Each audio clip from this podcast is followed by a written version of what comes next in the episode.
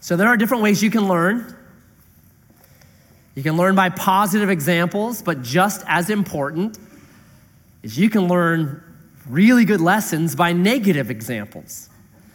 So many years ago, 15 probably years ago, my wife and I would make these trips down to Monterey because her grandparents lived down there. And Monterey is a fantastic place to go visit.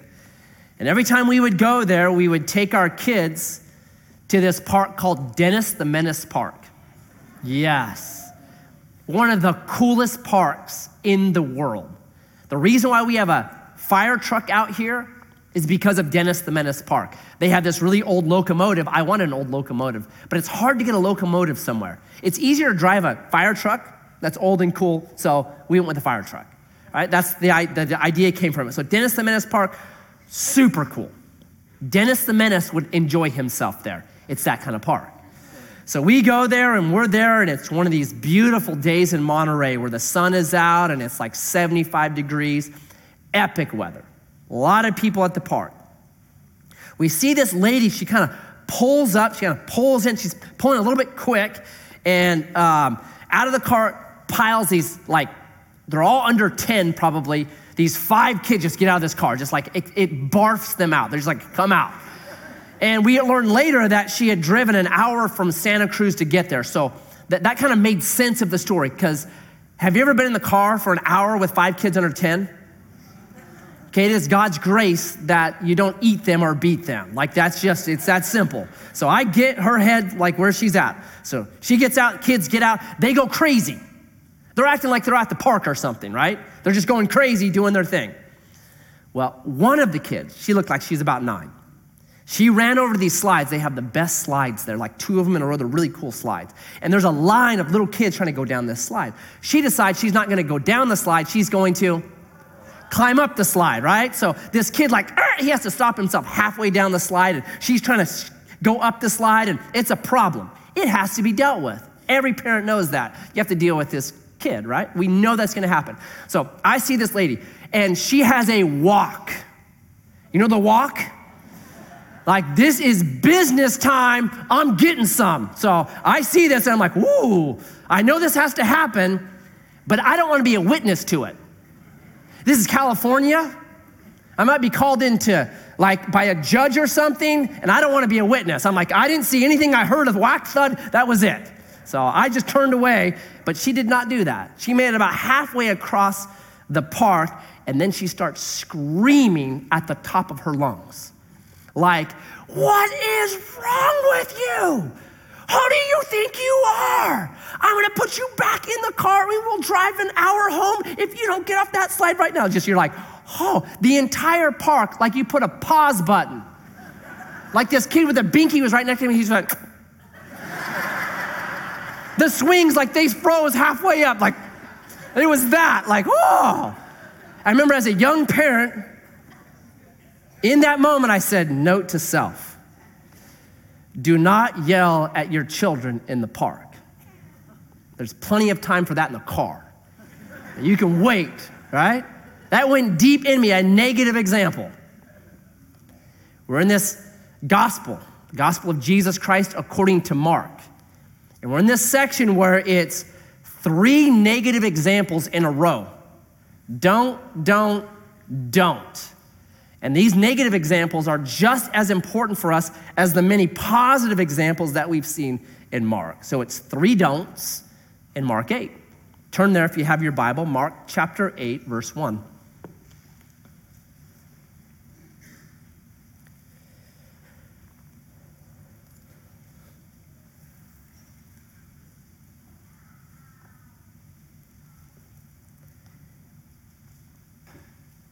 In those days, when again a great crowd had gathered and they had nothing to eat, he called his disciples to him and said to them, I have compassion on the crowd because they have been with me now three days and have nothing to eat. And if I send them away hungry to their homes, they will faint on the way and some of them have come from far away. And his disciples answered him, How can one feed these people with bread here in this desolate place? And he asked them, How many loaves do you have? And they said, Seven. And he directed the crowd to sit down on the ground, and he took the seven loaves, and having give, given thanks, he broke them and gave them to his disciples to set before the people, and they set them before the crowd. And they had a few small fish. And having blessed them, he said that these also should be set before them. And they ate and were satisfied. And they took up the broken pieces left over, seven baskets full, and there were about 4,000 people, and he sent them away. And immediately he got into the boat with his disciples and went to the district of Dalmanutha. Don't, number one, don't forget. When I read that story, did your radar go off because you've heard a very similar story? It should, because a couple of weeks ago, we talked about a similar miracle, and it's the feeding of the 5,000. This is the feeding of the 4,000. So, do you remember that? So, there's a group of people, they're called critical scholars. And a critical scholar is someone that says the Bible isn't from God, it doesn't mean anything. It's just man's word. So, critical scholars will look at this little section and they'll say, Mark made a mistake. He repeated himself. They got kind of mixed up. I think, really? What's the first lesson you learn in sixth grade English when you write your paper? You proofread. Like he would be writing on a scroll. Literally, he could look back a little, a couple inches on the scroll and see the story he had just written. I mean, really? Is he that bad? Listen, this is not an accident. This is not an error. This is not a repetition of the same story with some events changed. This is how things really happened, and here's why. We are exactly like these disciples. If you skip down to verse 18, I have it on the screen, it says this Jesus talking about it. Having eyes, do you not see? Having ears, do you not hear? And do you not remember when I broke the five loaves for the 5,000? How many basketful of broken pieces did you take up? So Jesus is like, hey, he talks about the other story as well. So, what's the purpose of two very similar stories super close together in the Gospel of Mark? Why do we have this? Why? Because we forget. We're just like these disciples. Let me give you a test. Go back in your head 10 years, 20 years, 2008. Have you ever had financial difficulty in your life? Raise your hand. Okay? Most of us. In that time, were you full of stress and anxiety because of financial difficulty in your life? Raise your hand. Okay? Did you pray? I hope you did. And if you prayed, did God get you through that financial difficulty? And you're like, ah, oh, probably that's why you're still here, right? Okay, since that time, since God saw you in 2008 or whatever it was, got you through that financial problem, since that time, have you had subsequent financial difficulty? Did those new financial difficulties cause you new anxiety and stress? Probably. It's like we forgot that God met us in the previous one, multiplied bread, and paid our bills. We forget. We're just like these disciples, like God didn't help us. We're exactly like them, right? But there's a second reason that's really interesting about this story. The first story, the 5,000, happened in the promised land, happened to God's people in Israel, happened in a very unique spot, right? Where they had a history of God doing this for them, feeding the multitude in the wilderness for 40 years with manna, feeding Elijah with birds when there was a famine, feeding a widow with oil and flour that did not run out. So they had the history of God. They had God's land, right? Okay, I can see why God would do it here, the disciples would think in their head. Why he would feed. It's, it's been his history. Okay, we get it. Good. But this is a different location. If you back up to chapter 7, in verse 31, it tells us that they were in the region of the Decapolis. It literally means 10 cities. It's a Greek region, a Gentile region. No longer the promised land, no longer God's people, no longer this history with God. It was the wrong people. So I think the disciples were like, yeah, I can see why God would do it over here, why Jesus would feed us here, but these are the wrong people. This is the wrong land. God couldn't possibly work here like he did before. You ever thought that? Those were different circumstances. That was a different scenario. This is a, a new thing. God can't work in this way like he did before. Or, God, you wouldn't bless those people. They're the wrong kind of people. Ever thought that way? Probably. I think most of us need both of these stories because we do the same things these disciples do. We forget. We think these circumstances are different. I'll give you a goofy example. My wife does not like to be cold. If you come to my house, it will be 104 degrees most days. It's like shoveling coal into a locomotive at my house. I just put the wood in and just wear a shirt and shorts, and that's it, because it is frying hot. Like she does not like to be cold, right? So that sets up this story. Many years ago, we were going to Mount Shasta Sunday, and then we'd stay the night in our RV. It's up at Mount Shasta, and then we'd go skiing or snowboarding the next day. So we'd gone up there um, a, a couple weeks before this, and the heater in our RV had broken the, the following day. So it got us through the night, but it had broken. So I pulled out the boards, I took them to the RV place, they fixed it.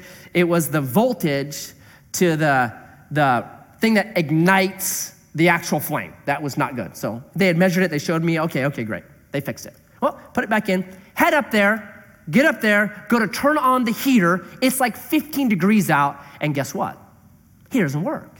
So there was another friend, they, they were part of Edgewater at the time. They were next to us. So my whole family leaves me and they go into the nice warm RV. So I'm there like freezing, like ah, ah, trying to check the voltage on this thing. It's, it's not good. So I head over to the other RV. I get in there. I'm like, yeah, heater's broken.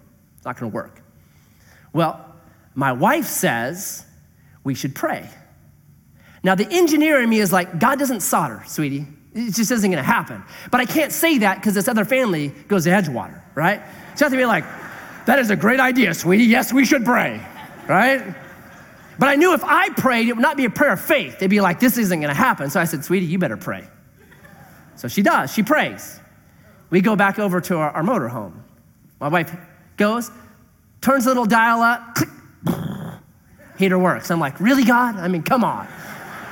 Right? So I got that story, right? I, like, I don't know how that happened because I just measured, like literally, I measured the voltage, it was not there. So I don't know. All right. Okay. So I got that story. Okay, Lord, that's great. But then, new scenario. A couple years ago, it's my daughter Gabrielle's birthday. And we're asking her, what do you want? It's on a Sunday. She said, I want these things. I want the hot tub to work. And the hot tub had not been working. So I spent Saturday out there working on this hot tub trying to get the heater to work. It does not work. So I come in, dinner time, I break the bad news to my wife. I'm like, the hot tub's not working and it's not going to work. So sorry. Guess what my wife says? We should pray. I say, You're going to have to pray because there's no faith here. It's not working. God still doesn't solder, right? I can see why God would meet us on Mount Shasta because it's cold and we could have frozen to death and been dead. This is a luxury item. God is not going to do it for a luxury item. It's not going to happen, sweetie. So she prays. I go to church, do the three services. Me, lack of faith, come home, fill the hot tub. It's warm. Like, really? Okay. Don't we all do this? That's why there's two stories, because we are the disciples. We forget. So, what do we do to remedy, remedy that? There's, a psalm, it's Psalm 78. It's one of my favorites. And in Psalm 78, it says this it's really talking to dads.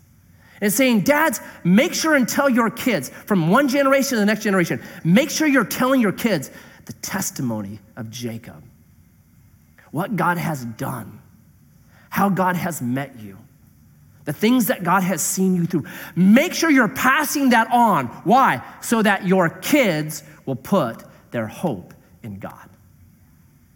We begin our service with prayer because we think prayer really matters, and also praise reports because that's just as important. Hey, remember when we prayed about this a week ago, a month ago, a year ago?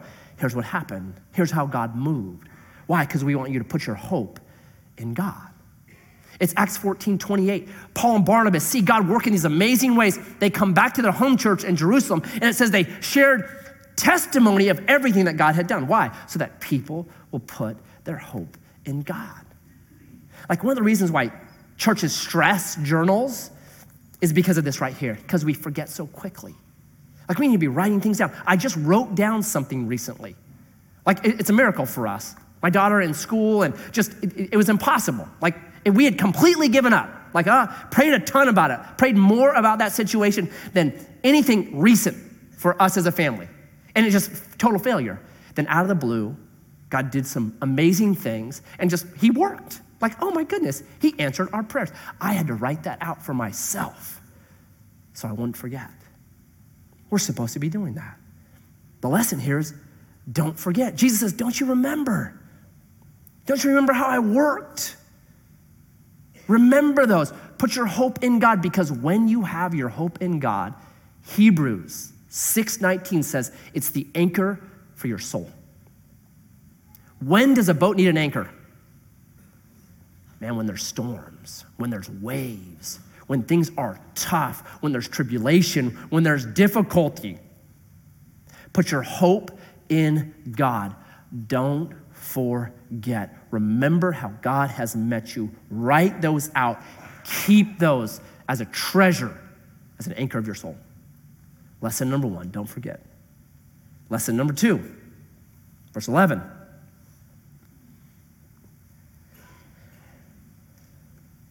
The Pharisees came and began to argue with him, seeking from him a sign from heaven to test him. And he sighed deeply in his spirit and said, Why does this generation seek a sign? Truly I say to you, no sign will be given to this generation. And he left them, got into a boat again, and went to the other side. Wow. Lesson number two don't seek signs. The Pharisees, you should know this by now, are a group of people that don't like Jesus. They come to him, and it says they wanted to argue with him, not learn from him, not even ask him questions. They came because they wanted to argue with him, and they say, Show us a sign. What had Jesus just done? Fed 4,000 people with a Lunchable. Like, uh, what? Right? Are you kidding? And the week before that, I fed 5,000.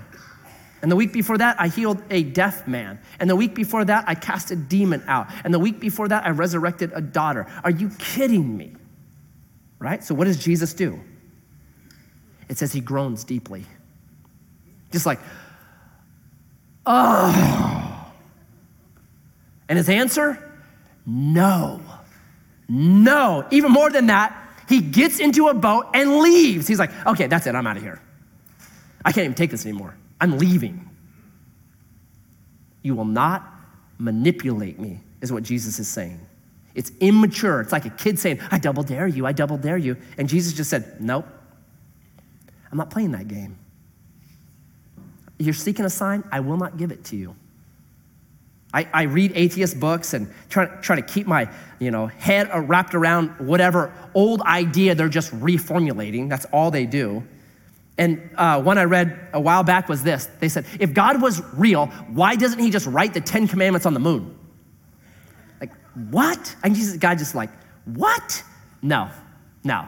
I'm getting a boat, I'm leaving, right? I mean, who would that actually help? Wouldn't help the last 6,000 years of humanity, right? It's gonna help one dude with a telescope. It's ridiculous. Right? It's, like, it's like that. Like, what?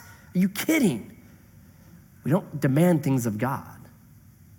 like he's this wind up toy that we can manipulate so he'll dance for us and do what we want. Uh uh-uh. uh I think when we do that, when we seek signs like this, God says no, gets in a boat, and goes. And you may say, why don't we do that? Well, here's a subtle tendency that I think can happen in believers that we got to be aware of. We know the value of testimonies, right? I just said that. Psalm 78, Acts 14.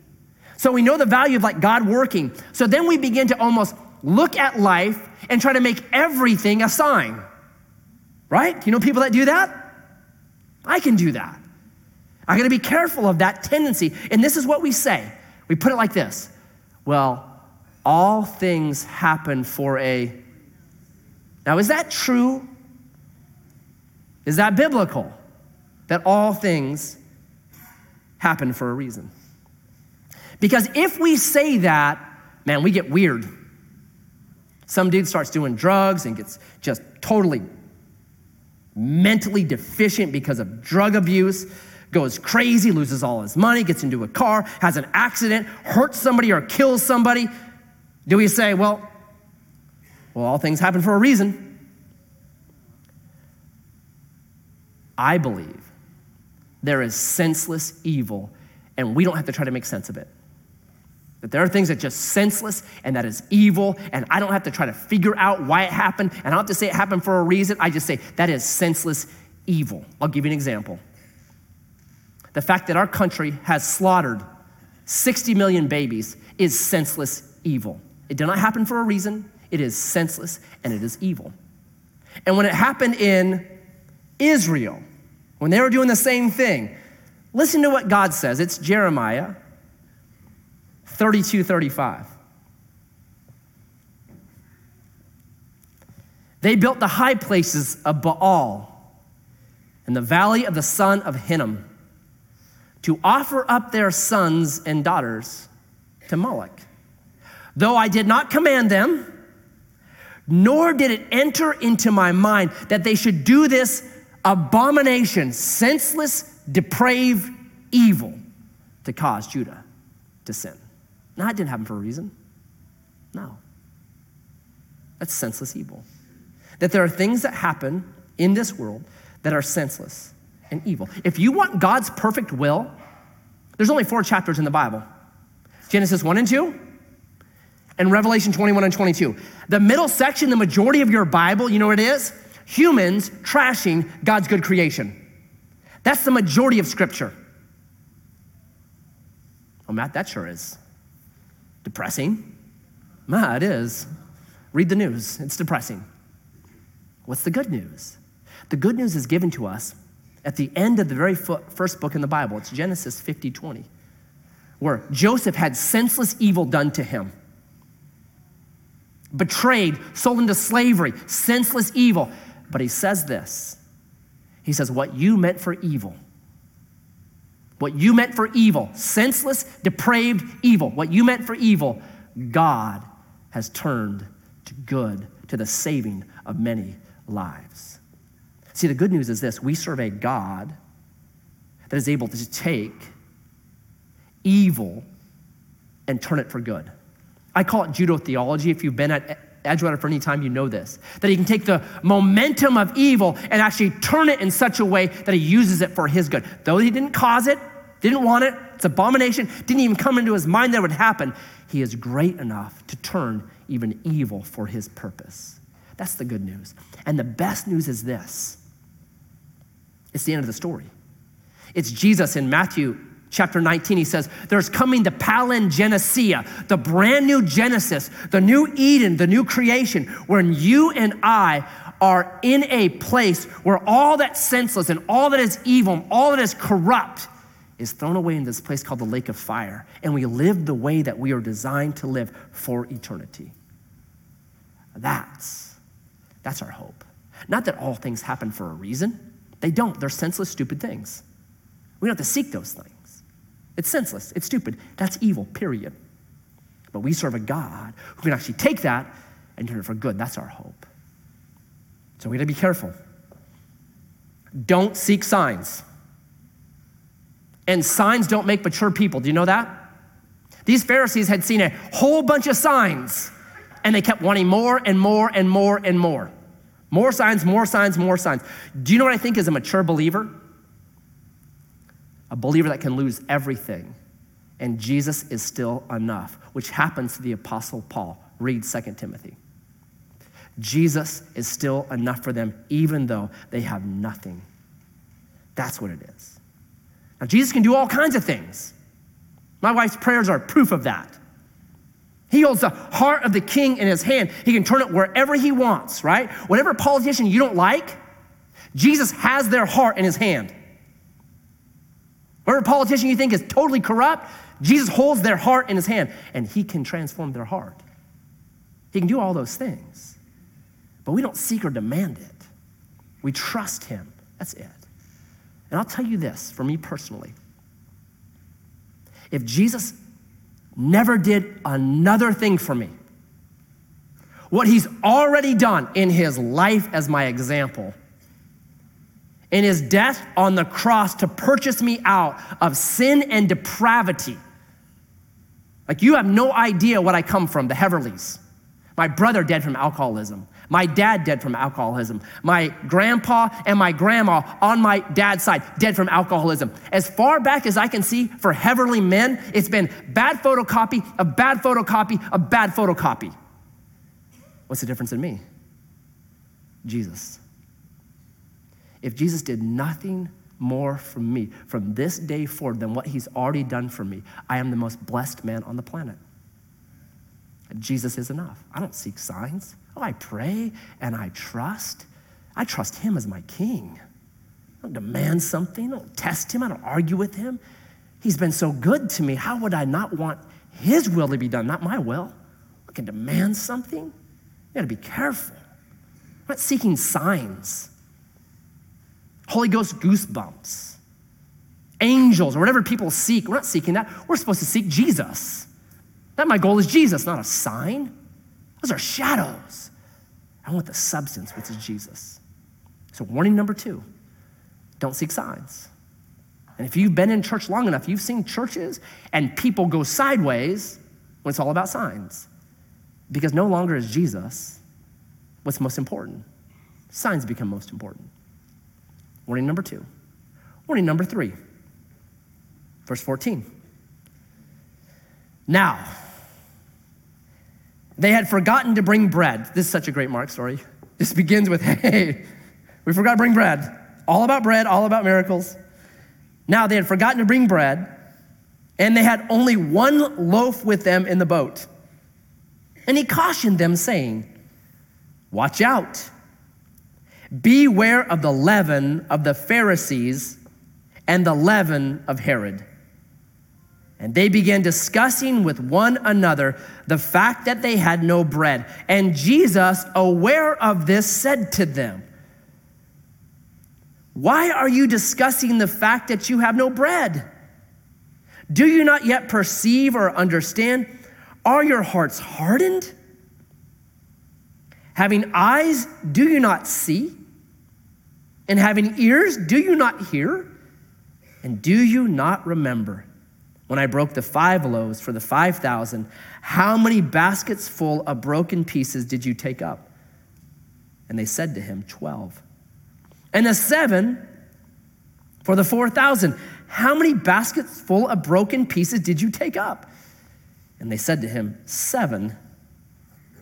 And he said to them, Do you not yet understand? Warning number three don't leaven. I love this story. Jesus, tired of the Pharisees and they're arguing with him and asking for signs, gets in a boat, they're rowing across, and the 12 disciples are sitting there and they must be hungry because they're looking at the one loaf right? And don't think like a big loaf of bread, it's like a dinner roll size. So they're all like hungry, like, oh man, I am starved. Who gets that?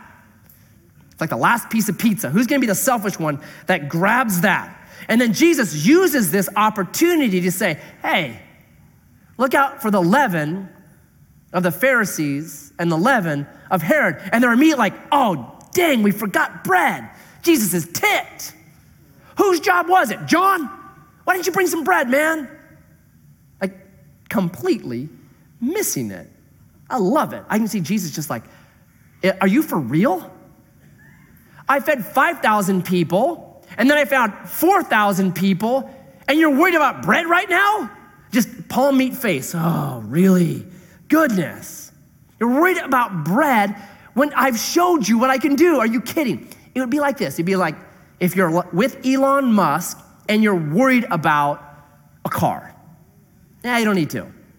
If you're with Tom Brady and you're worried about a Super Bowl ring, he's got like 27 of them. Like, don't worry about it. Right? It's like it's like that. Jesus is like, are you kidding me? Here's his point. There's these tiny things that when they come into a loaf, they actually change the chemistry of it and change what it looks like, change what it tastes like. Like they change it, tiny things. And the Pharisees, here's their deal they wanted to look like something, but they didn't care if they were actually it. They wanted to look, not be. So they wanted to look generous. So when they gave money, they would blow a trumpet so everybody would look at them. But were they really generous? Because we saw they invented a law that made it so that they didn't have to help their mom and dad when they were in trouble financially. They wanted to look it, but they weren't actually generous. They want to look holy by long prayers, but they were empty and they were vain. They want to look spiritual, but they weren't. So the Pharisees, they were all about outside looking like something, but they didn't really care to be it. What about Herod? What's his leaven? He's the guy that killed John the Baptist a couple of chapters ago. Well, Herod had this problem. He cared solely about the opinions of other people. And he would do whatever they wanted, whether it was his wife or his niece or the crowd of people that was around him. So he didn't do what was right because of peer pressure. So, what's leaven? I think if you drill down on what leaven is, it's your motivation. What's your motive? This is what Jesus is saying. This little thing, it seems insignificant, but it actually gets into the chemistry of the soul and it changes you. So, a Pharisee, their motivation was looking good. That was it. They didn't care to be good, they just wanted to look good. They didn't care about broken people like a man with a withered hand who's in a church service. They didn't care about him.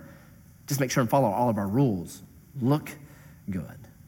And what happens is that little motivation begins to shape you differently. Herod didn't care about like what was the right thing to do. He took a poll, and whatever the poll said, that's what he did. Even if it was murdering somebody. And Herod, because of that poor motivation, murders John the Baptist. He gets warped. The Pharisees because of their motivation and Jesus poking them, they're going to kill Jesus. Break one of the Ten Commandments. The thing that's so highly venerated because motives really matter, don't they? So, you guys know Mother Teresa, a gal that gave her life to help the untouchable of the untouchables the dirtiest, most broken people on the planet out of the slums of Calcutta. Bad, bad. Tens of thousands of people she's helped. Let's imagine we found a diary of Mother Teresa. Now, we have not, I'm making this up, but in that diary, Mother Teresa begins to write, I hate the untouchables. I can't stand them. Oh, it's so gross here. It's disgusting. But I'm doing all this to gain fame and power and money. If we had that, would that change your opinion of Mother Teresa? Well, sure, because the motivation matters. Let me give you a closer to home example.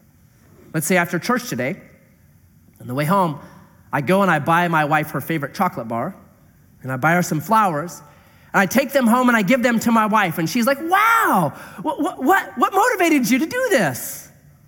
What if I said, well, because I want to get you off my back so I can watch football? so you can feed me some guacamole and chips while I relax here. What would I be eating? flowers and a chocolate bar with the wrapper still on it. That's what I would eat, right? Because you know motives matter. it's not just the act that matters. We know motives really matter. That's the leaven that shapes you. That's the leaven that either will make you into something beautiful beyond comparison or it will release a beast in you that can murder. That's what Jesus is saying. Be really, really careful. The Pharisees, all they cared about was looking good. They wanted their checklist. And I think the reason why they wanted their checklist is if they had their checklist, they don't need Jesus. So it actually reminds me of this book I read a while back. It's called Wise Blood by Flannery O'Connor. And her main character has this quote. I wrote it down when I read it because it was so good. Listen to this quote. There was already a deep, black, wordless conviction in him that the way to avoid Jesus was to avoid sin. That's a Pharisee. If I just check off all my boxes, I don't need a Savior. I don't need Jesus. I don't need to be changed on the inside. I don't need my motives looked at. I don't need any of that. I got it. But motives matter. They're shaping me, they're shaping you. And I'll tell you, there's nothing harder to break than motives. It's the diamond in the human heart. So, what can change the motives of a human heart? Not lists. I think there's only one thing that changes motives it is the gospel of Jesus Christ. So, what is the gospel of Jesus Christ? Is the gospel Jesus came to save us from our sins? Yes or no? You guys know better than that nowadays. You're like, do not answer any of Matt's questions. I'd say yes, but also no. Here's why there was already a system in place to save us from our sins. You know that? It's called the Old Testament. Sacrifices, 613 do's and don'ts. Psalm 19 just says, The law of the Lord is perfect, converting the soul. There's a system in place. What was the problem? You and I couldn't do it. So, what did Jesus come to save us from? Ourselves. He came to save me from me, my inability to keep my lists, my inability to have good motivations, my inabilities because those things in the end will twist me and warp me. My desire to look like something but actually be something. That's what he came. You read the Sermon on the Mount, the very first recorded message of Jesus, so important. How much of that sermon is motives? So much of it doing the right thing for the wrong reasons, giving, fasting, praying. Jesus says this Hey, you haven't murdered somebody? Fantastic. But if you got anger, deep motive, you've already done it. Because that's what's going to grow and twist you. Hey, you haven't committed adultery? Hey, great. But if you got lust, deep motive, you've already done it because that's what's going to grow and twist you. And then he just ends that whole section by saying, Be perfect as your Father in heaven is perfect. Anyone struggle with that one? Yeah, you got to save me from that. I can't do that, right? Jesus has no interest in making moralists, no interest in making checklist people. He wants to make a new humanity that's actually transformed from the inside out, where the diamond of your motive is shaped according to His grace according to his mercy. That's why we need the gospel over and over and over and over again. You never leave the gospel because it's shaping us. My favorite verse is verse 21. After all this, Jesus says, Do you not yet understand? I think 12 guys were like, No, we don't. yeah, we don't understand. And what does Jesus do? Gives us eight more chapters. He knows they're dense. He knows they're hard of hearing. He knows they don't understand. He knows I'm dense. He knows I'm hard of hearing. He knows my eyes are blind. He knows I don't understand. And what does Jesus do? He gives me eight more chapters because he's the faithful one. If I'm not coming to argue and I'm not coming against if I'm really saying, God, I don't understand this, my heart is, I don't even understand my motives, God, help me, guess what Jesus does? I will help you. I will walk with you. I will shape you. That's what he does. gives us more and more of what we need. Like what we need is not lists. We need to know how good Jesus is. We need to know the beauty of the Lord, that the beauty of the Lord be upon us. That's what we actually know, because that transforms hearts. Core motives are changed. We're shaped in a new way. So it's not us gritted teeth doing something, it's us transformed into new kinds of people that actually want to do those things. That's the power of the gospel. It's why every Sunday we take communion, because it's the gospel. Look how good he is. You don't deserve to be at this table. You didn't make your way here. You didn't checklist down. You were invited by the king to be his special guest and to eat and dine with him because of his grace. That's what this table is. It's why we always go there because I want to be shaped more and more. I want my motives purified. I want that diamond of my heart broke up, and it only happens by the gospel. So if you have your elements, grab them, we'll take them together.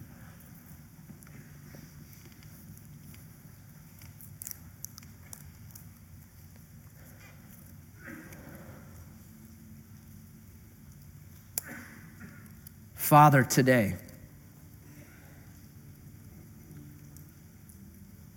we are grateful for your unspeakable gift.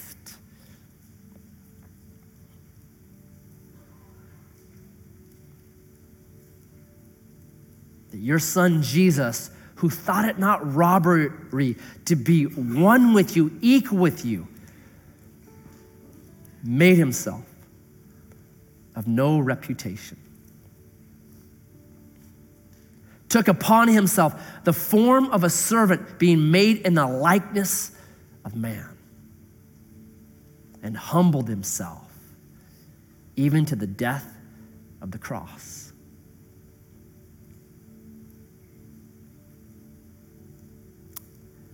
I pray that the gospel, the good news, would break up the uncut, rough diamond of my heart, where I care more to look than to actually be. Where I allow the opinions of people or our culture to shape what I do rather than what's right and true.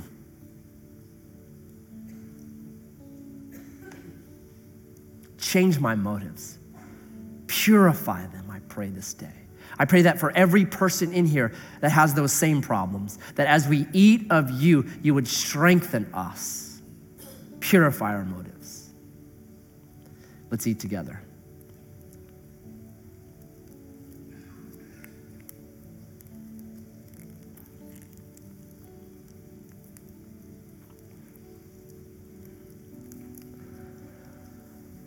and the cup, cup of forgiveness, no doubt, the cup of cleansing. We're so glad. The cup of celebration because you declared that one day you'll drink this anew in the coming kingdom. And we look forward to that coming kingdom one day when all the senseless evil that we see around us is wrapped up and destroyed in the lake of fire. And we rule and reign with you for eternity. Oh,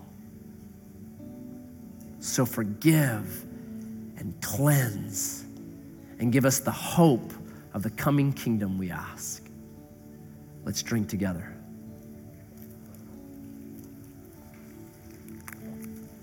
Amen. So, you know what we do? We'll sing one final song. After that song, you can go if you want. There's a MOPS, Mothers of Preschool bake sale. You can buy something for Thanksgiving. But we also offer prayer up here. Nothing too big, nothing too small. We think prayer is really important to God. Jesus says, My Father's house shall be called a house of prayer. So prayer begins our service and prayer ends our service. And there'll be people up here that love to pray for you. If you come burdened, come get prayer. We do baptisms. That baptismal does not save you. Who saves you? Jesus saves you. This is obeying the command of your king who says, Be baptized.